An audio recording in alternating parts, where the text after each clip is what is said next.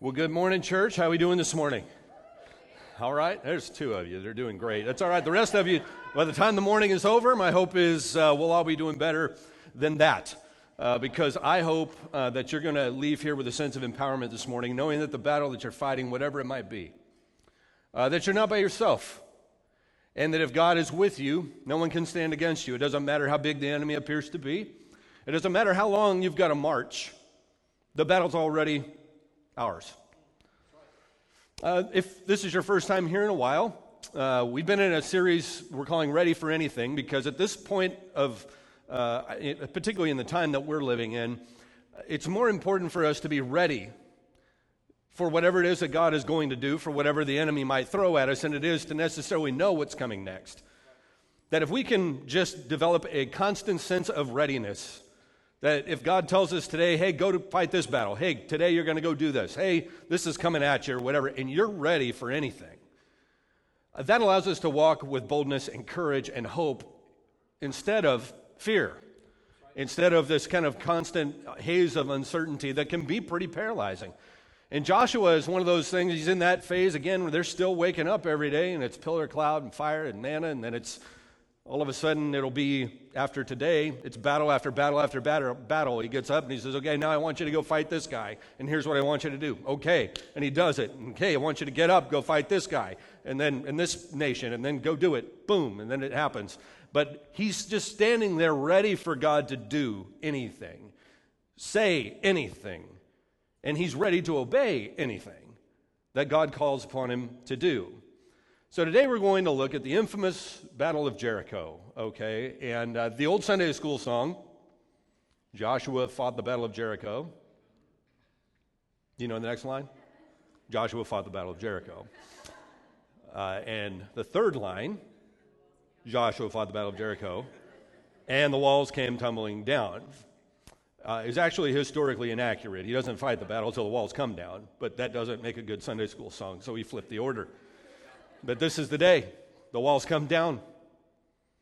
Uh, but one of the things that people gloss over is what it took to get them to this day. Joshua, you may remember, was a little boy. He grew up in slavery in Egypt. He was there. He's one of those few people, those old relics, people that remember what it was like to be a slave. And then he comes out, he's delivered as part of the Israelite nation from that. And then he goes through the entire, he becomes Moses' wingman, his understudy, if you will. And he goes even half up on, uh, to Sinai. When Moses gets the Ten Commandments, he's kind of the wingman. Moses eventually passes him the baton, but that's after, again, 40 years in the wilderness. 40 years in the wilderness. 40 years of waking up Every day, looking for the pillar of cloud and the fire, seeing the same stinking meal served every day manna and quail, manna and quail, manna and quail, manna and quail. People grumbling. What else is new? Okay, we're just going to get up and we're going to go wherever the pillar of cloud and fire. 40 years. okay, that's like three years ago in my life. My entire life, I would have just been going around doing that over and over and over again. And today, he's going to get another kind of odd instruction that after all that time, he's going to get brought through the Jordan River.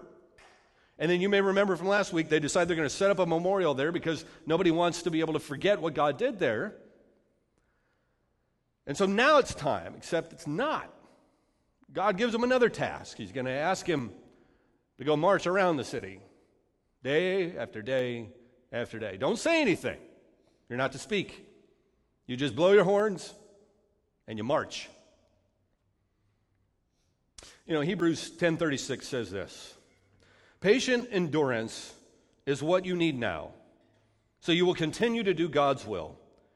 Then you will receive all that he has promised. That's kind of the plot line of Joshua. Patient endurance, patient obedience. That's what ends up getting you to the promised land. Now, it's, God, it's not that you earn it, it's that that's how God leads his people often. Now, we have a choice to make. This is not a video game to God. Those of you, raise your hand if you've ever played video games in your life. Let's see the hands. Oh, pretty much everybody, all right? Some of you were born and raised in a, a different time where uh, I don't know. You guys use puppets or something. I don't know what you did. But pre video game, I'm one of the original video game era kids. Uh, there's always this time, my, my, kids have all played video games. Even my nine year old plays games, at least on the phone, and she, she does Minecraft and stuff like that. Uh, yeah, I got a few woos in the house, right? Uh, well, video games have come a very long way since I was a kid.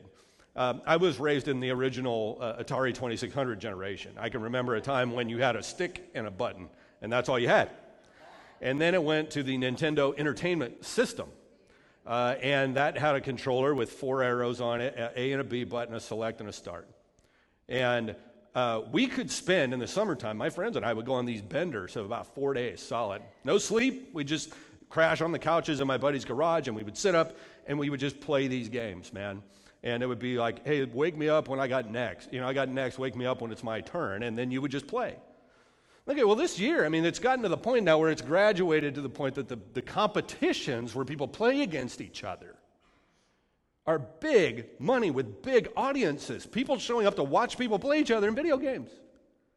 In 2018, there's a game called Dota 2. The world champion got $25.5 million. Now, just to put that on a scale, that's about what Kevin Durant made playing basketball last year. And somebody for playing a video game won $25.5 million. This year, they're having the big Fortnite World Championship. The prize pool is $100 million. Okay? It used to be when me and my friends were playing these games, I'd be like, hey man, if I beat you, you got to give me half of your Doritos. That's kind of what happened. Now now it's like big money, and people show up to watch other people play. Now there are these things called walkthroughs, right? That's new. They didn't have YouTube and all that back then. So you literally had to watch somebody, you had to be there live and watch your friend play, and usually you were too disinterested. Uh, you'd just say, Yeah, I'm going to go do something else. Let me know. Call me when, I, when I'm up next. I'll come to your garage and play it.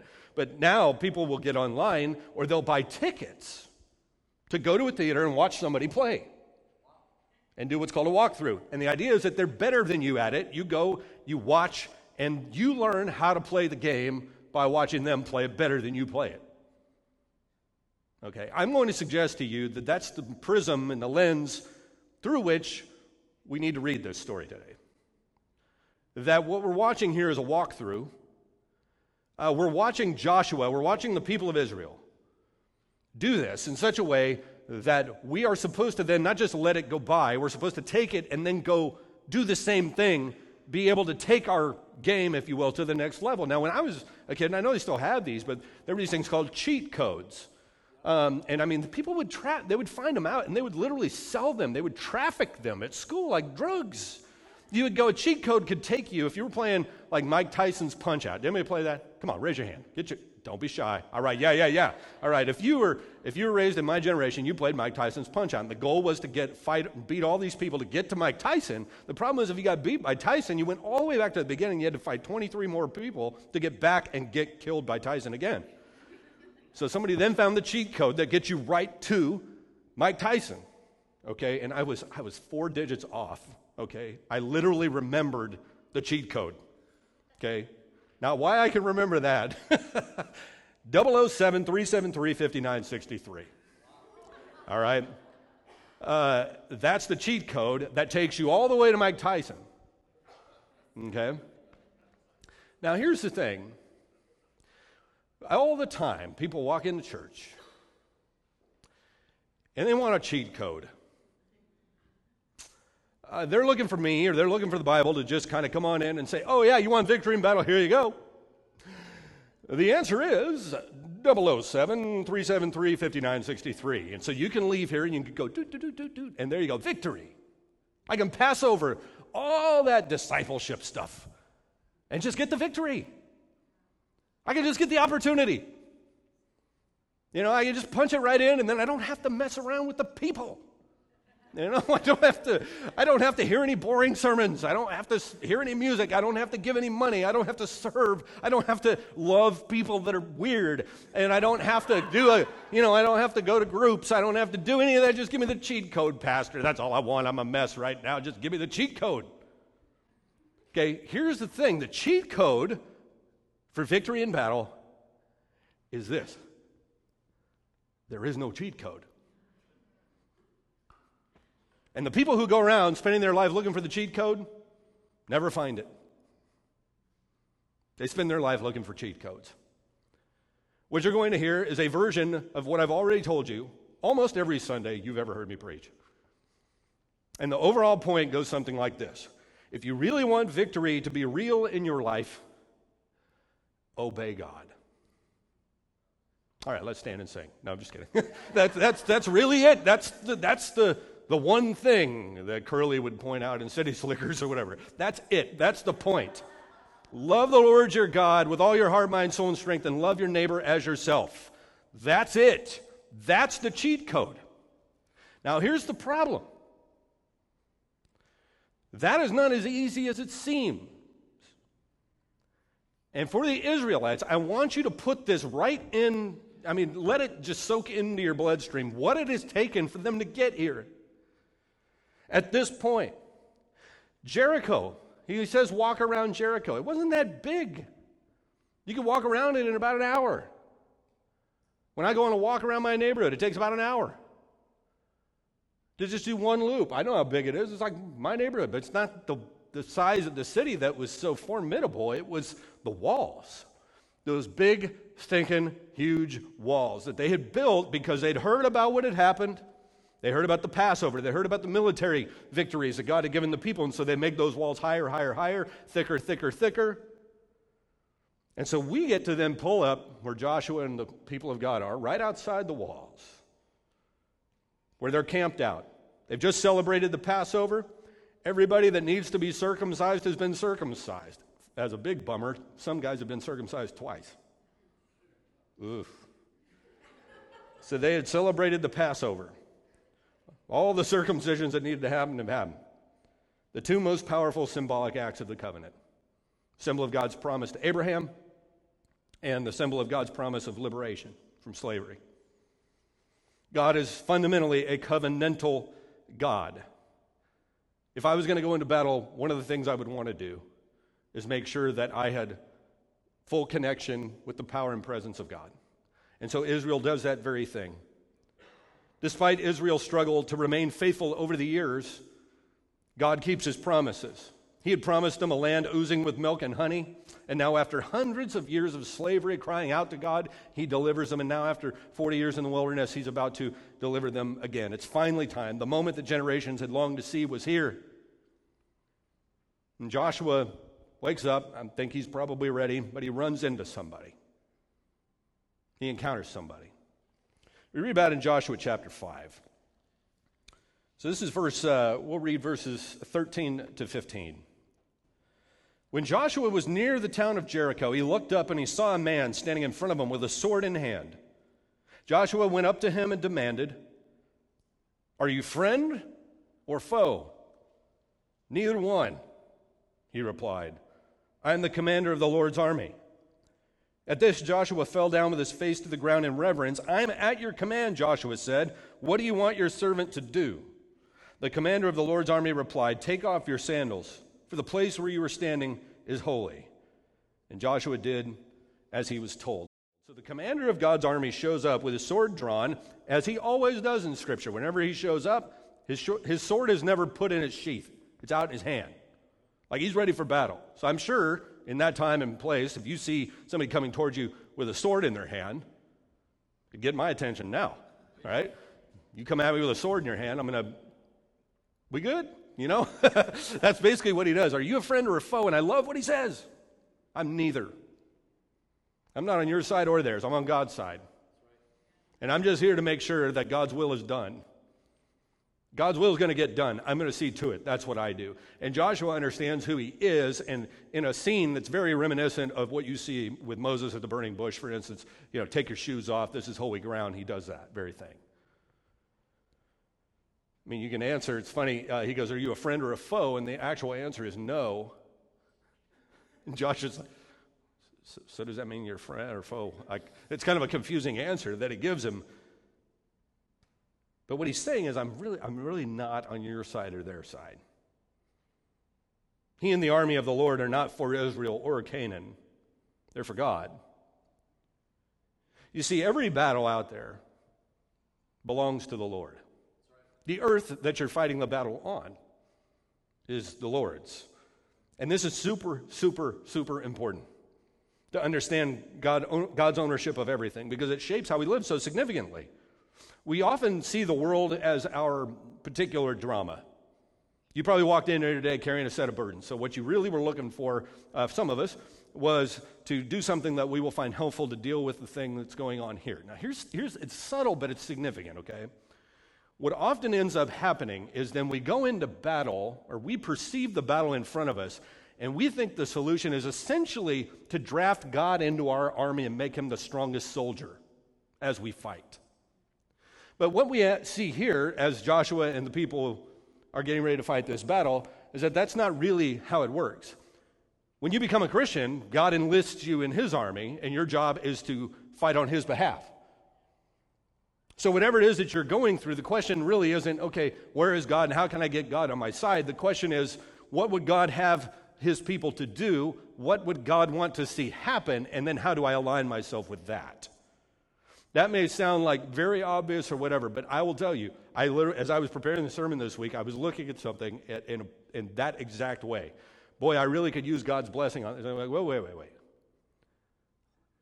That battle belongs to God. That's a spiritual battle. That belongs to God. And so my task as a pastor, as a Christian, as whatever, is to go, okay, what's the conclusion? What's the, the, the end that God would want to see here? And then how do I align my actions, my attitudes, everything to see that happen? Rather than making God, trying to make God the strongest soldier in my own army, coming to an understanding that I am a soldier in his army. And so that's a lesson that Joshua gets at the outset. God's army is about to win the battle. Okay? It's not something that he's going to be able to do on his own. So every time that I'm tempted to look at the world I'm in through the wrong prism, which would be something like through the lens of human rights or, or possessions, who owns what, I have to remember that God looks up there and he's, he's not uh, vague about any of it because he looks down and he goes, It's all mine. It's all mine. And that would be very frightening if God were not good. But that's a good reminder to me that because God is good and He's overall, that it's really more a matter of my alignment with Him before I go into battle. This is no video game to God. He doesn't act the way that He does for kicks. He acts the way that He does because it is right and good for Him to act the way that He acts. His decisions transcend all of our notions of God being only with us. Okay, God's not de facto with you no matter what you do the commander of the Lord's army and you're deciding you're going to do something in opposition to God, who's the commander of the Lord's army fighting for? God. So it's entirely possible for you to maybe wear Israelite army, so to uh, armor, but not actually be fighting for God.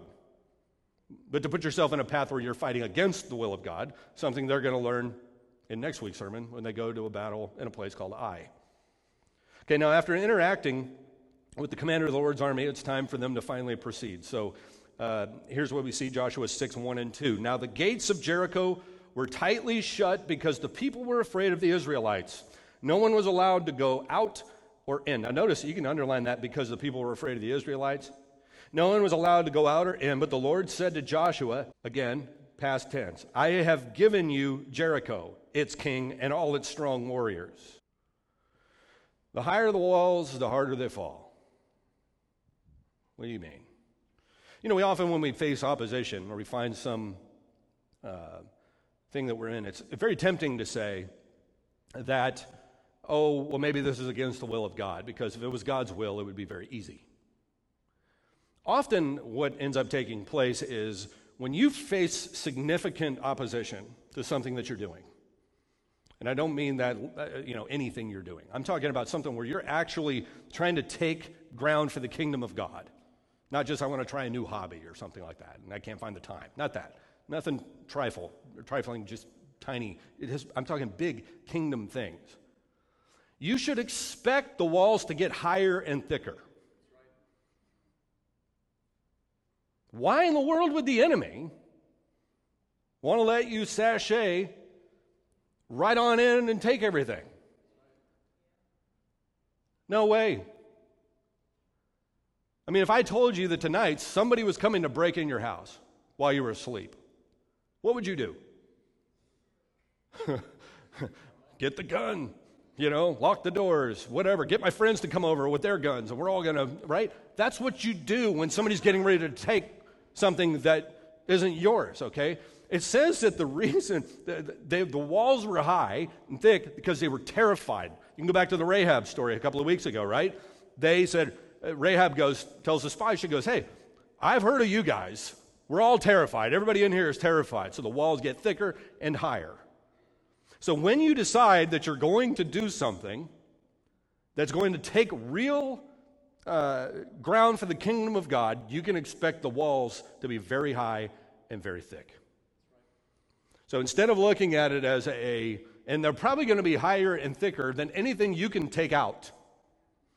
Okay, which is why, again, divine intervention is really what's taken. So, for instance, I know, I knew that when our church made the decision that it made to go down to Grand, there was a preparation phase where you just go, the walls are about to get real high and real thick.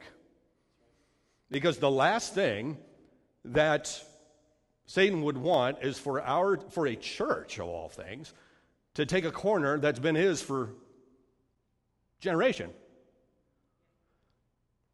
Why would it be easy? What, what, what biblical text can you find where it was easy. It's never easy. It's never easy because the enemy will fortify the walls. He'll make them taller, he'll make them thicker. Thicker than you can penetrate with all your cannons and guns. And so, unless you have divine power behind you, it's going to be like, you know, firing a BB gun at a freight train.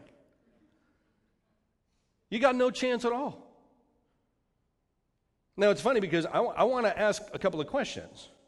Do we consider the idea that the size of the resistance we face is because the evil one knows that if you overcome, that he is done having influence in your life? So the walls get thicker and higher. What if the size of the walls had more to do with the size of the victory that you're about to win? Because Jesus would use a similar illustration. He would say, Peter, You are the rock, and on this rock I will build my church, and the gates of hell will not prevail against it. Now, the gates of hell, I don't know what they're like. I hope I never see them. but it says, I bet they're pretty stinking thick. But he says they don't stand a chance against the church. And why is that? Because the same God who brings these walls down can bring those down too. So if God is with you, he drops them. No matter how big they are, no matter how thick they are, it doesn't matter. It doesn't matter how many armies the other, the, the, the other side has. It doesn't matter. What matters is, is God on your side, and if he is with you, then nobody can stand against you. That's the message of this text. So then God speaks about the past tense about the battle, because again, he can win any battle he wants, anytime, with a thought, a fleeting thought, an exhale. He can win any battle that he wants. And so he says to them, You've already got Jericho. I've already given you Jericho. And though, though, though, though, the battle is already won, God has work for Joshua to do. One of the ways then that we worship God continues to be obedience, perseverance. This is what Joshua role models for us the importance of complete consistent, long term obedience. When I was just a baby preacher, a young guy, I would really admire people who started new things because I, I, have an entrepreneurial streak in me.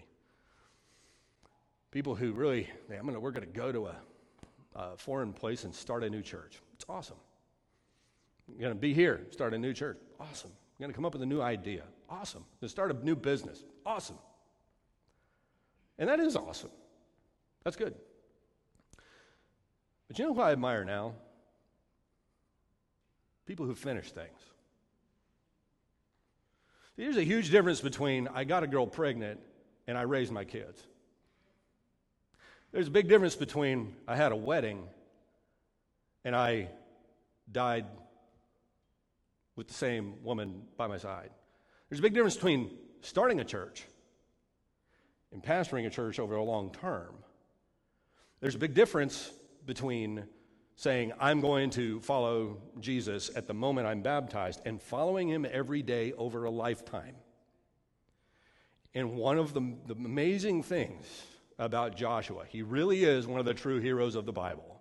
He has very few dings in his resume. Most of the real Mount Rushmore people in the kingdom of God, if you pulled, assume Jesus is not on there, okay? If you're taking non Jesus heroes, most, three of the four would have big dings in their resume, okay? Joshua has a pretty clean resume. He avoids the major problems in ministry. What he does is he learns obedience. And it's his faith to simply believe what God tells him and do it, and to do it year after year day after day. And now he's going to be given a really strange instruction that he's going to continue to obey. He's given a divine battle plan, and it goes like this Leave nothing behind. Everything must go. All people and animals are to be killed. All silver and gold are to be taken to the treasury of God's house.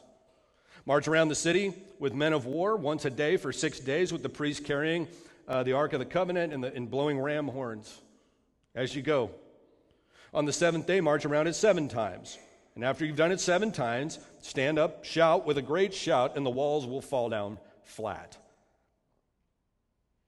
But you don't speak. No words. A week of silence.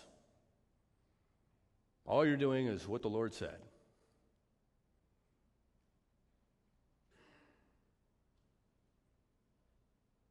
See how awkward that silence was? Imagine that, day after day, for a week, and then doing it seven times. God's instructions are a little, shall we say, unconventional.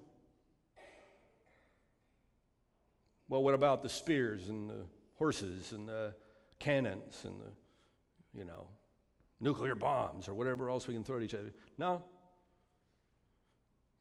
Take your horns and the ark. That's all you're going to need. And so when you're walking around confused, they're not supposed to talk. I don't know if they knew sign language or what. My guess is they had no communication. Get up, march around the city once, which would have taken them about an hour, then go back to your tents, spend the night. Then do that once a day for six days, and on the seventh day, march around it seven times, and then shout when I tell you to.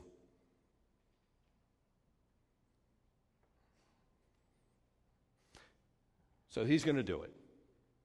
No cannons, no bullets. Have you ever noticed that things that look easy are not easy? Um, there's a pastor that I know who has a UFC fighter in his church. And he had, after one of the fights that this guy had had, where he demolished the guy inside of the first round, he was FaceTiming with the guy, and he said, Hey, man, you don't even look like you've been in a fight. He goes, Doesn't look like it's very hard for you. And he told him, he backed him up, and he said, Pastor, please don't say that again. because what you're missing is the six months of training that preceded the fight, the lifetime of training that it took to get there, and then the ability to then fight against a person whose primary task is to dismember you in front of everybody. No, it's not easy. What Joshua is getting ready to do is not easy. It took 40 stinking years of wandering for other people's sin. Other people's sin. He didn't do anything wrong, as far as we know. And here he is stuck out in the stinking desert waiting and waiting and waiting, trying to stay faithful, trying to keep the people together. I mean, and then day after day, they march around this stupid wall. Not a brick falls. I mean, wouldn't it be better if when you exercised, the first time that you started to do a push up or a sit up, your abs started to look better? Immediately. Yeah, amen. I'll tell you that. Wouldn't it be easier? Wouldn't it be easier if the second I started to pray, I could visually see the results of it right away? Wouldn't it be better if all the challenging things that are put before us in life, the second we put our hand to the plow, you could show up to church discouraged once. And at that point, even as I spoke, the very heavens opened up and the presence of God descended on you like a dove, and all your discouragement was permanently removed, and you could see it, and everybody could look at you and go, Oh, look at them. All their discouragement has been taken away. See, one of the questions about this text is Are you going to keep walking when it doesn't seem to be working? What about that? What? Are you going to keep walking? I know you said that, you know, becoming part of a church would make a change in my life, and I've been showing up now for three weeks. I haven't seen anything. Some of you are going to go, I've been coming for two years, and it hasn't. I keep falling into the same stinking sins every time. Are you going to keep walking? Or are you going to stop after a lap or two? Because again, the promise of God is that seven days. Now, you'll notice something interesting if you go back and read it later. Joshua doesn't seem to tell the men how long they're going to be doing this. God tells him, but he doesn't tell them. He just says, okay, we're going to march every day. Seven days from now, we're going to do it this way. All right, but he doesn't tell them that the walls are coming down. I mean, get real. Can you imagine going back to your tent after day one? You go back, your wife's there at the tent. She says, Hey, Brutus, or whatever his name is my big strapping man. Did you take Jericho today? No. Um, I think Joshua just kind of wants us to limber up a little bit for the battle. I think, uh, you know, but I think tomorrow, tomorrow's going to be the day. Tomorrow's for sure. Okay, day two, he comes back. Same thing. Yeah, you know, I think he's concerned that maybe we exerted ourselves a little bit. Um, he just want to take it slow. He just want to take it slow, make sure we don't, we don't go too fast. And uh, day three comes by and he goes back and he keeps having the same conversation. It had to be like Noah building an ark. You know, it had to be like Moses telling Pharaoh, let the people go, and hearing no. Right? But the question of the text ultimately becomes are you going to stay faithful and walk when it doesn't seem to be working? Because that's what faith takes. Faith is about walking in faith and trust that what God said He's going to do, He's going to do. And that when you believe it, the, the, the, promise of God is what pulls you forward, not the results. And so I don't stop after a lap or two. I don't stop, and heaven forbid, I stop at six. Oh, what a tragedy that would have been. Or on day seven to quit after round three, walking around. Will you keep forgiving people when they don't reciprocate? Are you going to keep serving and giving and encouraging even when you don't see real impact happening because of that? Are you going to keep preaching, Pastor, even when the people turn on you? You haven't turned on me, I'm just saying, hypothetically. Right? Are you going to keep doing what God has called you to do because He called you to do it, trusting that His promise still stands? Or are you going to say, whew, that lap burned me up? Yeah, I didn't see anything fall down. No bricks fell. In fact, I didn't even see the wobble of the wall. I went up and knocked on it, felt pretty sturdy to me. So I'm going to go back to my tent. Joshua keeps going. And with a great shout on the seventh day, down come the walls, and the people enter in. Joshua 6, 15 to 20. On the seventh day, the Israelites got up at dawn and marched around the town as they had done before. But this time they went around the town seven times. The seventh time around, as the priests sounded the long blast on their horns, Joshua commanded the people, Shout, for the Lord has given you the town. Jericho and everything in it must be completely destroyed as an offering to the Lord. Only Rahab the prostitute and the others in her house will be spared, for she protected our spies. Do not take any of the things set apart for destruction, or you yourself will be completely destroyed. Remember that line, it's going to come in handy next week. And you will bring trouble on all the camp of Israel. Remember that line, that's going to be important next week. Everything made from silver, gold, bronze, or iron is sacred to the Lord and must be brought into his treasury. When the people heard the sound of ram horns, they shouted as loud as they could. Suddenly, the walls of Jericho collapsed, and the Israelites charged straight into the town and captured it. Woohoo. Can you imagine that sound? Who won the battle?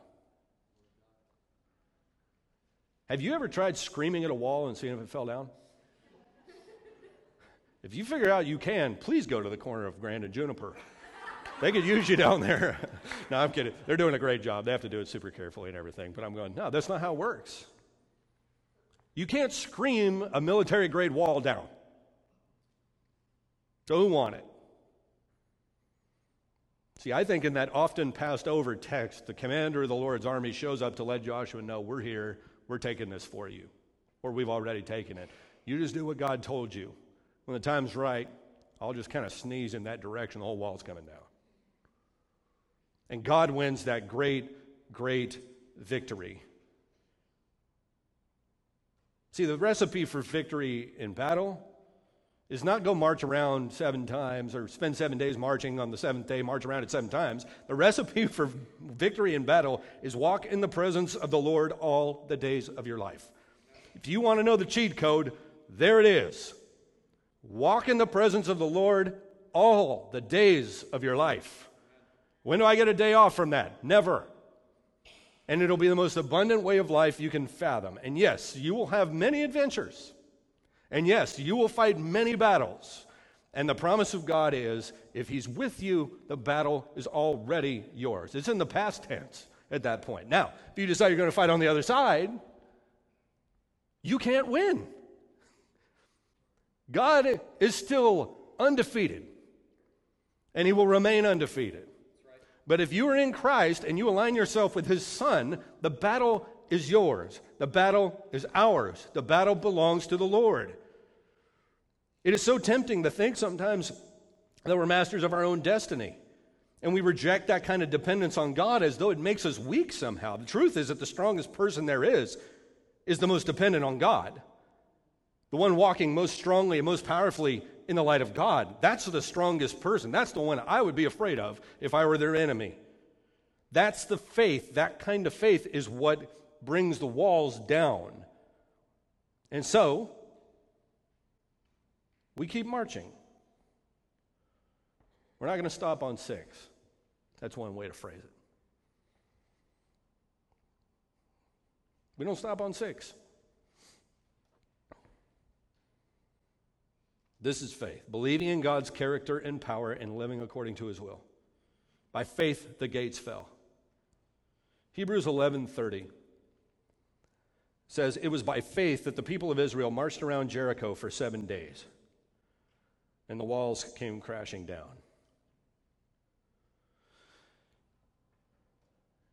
Now, this is not a walkthrough where you just watch somebody play and then you go on about your business. This is not like going to a Padre game or something where you go watch them play and then you go home and say, Wasn't that cool? This is supposed to be something very different, very other. It's summertime here in Southern California, so we think of the music of the Beach Boys. Rightfully so. They sing of waves and girls and cars and surfing. Dennis Wilson was the original drummer. I have a cousin named Dennis because my uncle is just that big of a Beach Boy fan. Dennis was the original drummer, and he. Um, was the one who first came to them in 1961 and said, Guys, surfing's getting pretty popular. You should write a song about that. So they sat down. Let's go surfing now. Everybody's learning how. Come on a safari with me. And then it became uh, if everybody had an ocean across the USA, everybody be surfing like California IA. And Surfer Girl, I loved that song when I was a kid. The little line in there, we could ride the surf together while our love would grow. The problem was they couldn't do that because none of them surfed, except Dennis. Dennis was the only surfer in the whole group. So everything they sang about was what somebody else was experiencing and doing. I hope you can already see where I'm going to take this. We are not here to write songs about a God we don't know. I'm not here to preach sermons about a God that I know nothing of. We're the people that do it differently. We don't just do a, a walkthrough of the scriptures every week to kind of wink at them and smile at them and then say, Yeah, that was great for them. Bravo, bravo. Let's go. Let's go take a look at it next week. No, no, no. We write songs about the God we know. We write songs about the God that we experience, whose victories we've experienced. We preach about the Christ we know. We pray to the God we know. We testify to the transforming power and presence of the Spirit that we know. We walk in the power of the Holy Spirit that we know. And God isn't like, He's not one of these people we should go, God's getting pretty big. You should write a song about Him someday. No, no, no. He's always been big. And He'll never be small. As long as there's a church, as you see it represented in the scriptures, if you see a gospel centered kingdom oriented church. He will never get small because their job is to make him big. And if we stop doing it, he will find a way to make his name known throughout all the earth. But we're the ones, and we, we see this happen with Joshua. We're not here to just kind of like go around and go, hey guys, uh, and, and suggest politely to the culture around us, hey, you know, you might want to think about God someday. He's getting really popular out there in some parts of the world, et cetera, et cetera, et cetera. No, no, no. We're the ones that are supposed to be out there going, tell me what to do. You want me to say something? I will say it. You want me to do something? I will do it. You want me to quit doing something? I will stop. You want me to go ahead and eat that? I'll eat it. That's Ezekiel reference, by the way, in case you're wondering. Uh, you want me to, you know, what do you want me to do? I say yes to it. You have an automatic yes for me. And when you do that and we're willing to go ahead and take that step, then you know what? That's the kind of church and that's the kind of Christian against which the gates of hell will not prevail. And so we obey God. And when it's time for the gates of hell to fall for good, there'll be another shout, there'll be another horn blowing. But that's when the march is done. So when it's time for us to enter our great promised land someday, and the gates of heaven fall, we don't know when that's going to be. So we don't stop. I'm not much of a NASCAR guy. Seems really strange to just drive in circles to me. Uh, I've done it in parking lots when I was learning to drive. It wasn't that exciting, but I know some of you probably like it. A lot of people do. Very popular. So you just go, and you know, up in the corner, there's a little ticker there that tells you how many laps you got left. I think that'd be really helpful. Right? And when you get to the last lap, they throw up a white flag. So you know this is it. I mean, let it go, man. This is your last lap. And I would love if life kind of had that little ticker up there. God would give me a, a mission, He'd give me a task, and I would put my hand to it, and He would say, Tim, two more laps to go, three more laps to go, 18 laps to go, 40 more years to go. But he doesn't do that. Would I be faithful if he gave me 40 laps or 40 years or two laps or two years or whatever? Probably not. And that, that then would be I'm going to obey you as much as I have to for this particular task. That's not how life is. So I'm just here to say whatever challenge God's put before you, take another lap. If you want to know how to win the battle, take another lap. Take another lap. And just keep taking another lap. And when the time's right, the battle will be yours. Because, as the scripture tells us, we can be certain that God, who began the good work within us, will continue his work until it's finally finished on the day when Christ returns. So don't stop walking. Take another lap. If your knees are getting weak and your arms are dragging, get some help. We'll walk with you. We'll take the laps with you. We got some fantastic marchers here. They can march for days, weeks, years, and they'd be happy to take some bricks out of your backpack and share that with you. And remember that the Lord Jesus has a yoke that he shares with you, and he will help you. So, as we do it now, we're going to bridge over into communion time. I'd like to ask those who are going to be serving to take their spots. I want you to think about what, what, uh, what battles you might be facing, or what battle maybe you stopped walking in. You stopped too early. You stopped at six. You stopped at four. You stopped at two. I don't know what it is, but my sense is you probably know what it is. God certainly knows what it is. Maybe you need to go back and start walking again. Keep marching. And then, as you're doing it, I'm going to ask you to pray for somebody else as we gather around the table this morning. Pray for somebody who you know needs the encouragement to take another lap. They're about to give up, they're about to throw in the towel, they're discouraged because they haven't seen the results they were hoping for. They're, they're discouraged because the promise of God isn't something that is really evident to them. They don't see bricks falling off the top of the walls yet, but they're still marching, but their knees are getting weak, their shoulders are hunched over, they're breathing hard. Pray for them. Pray that God would give them everything that they need to keep marching. Let us pray. Our Heavenly Father,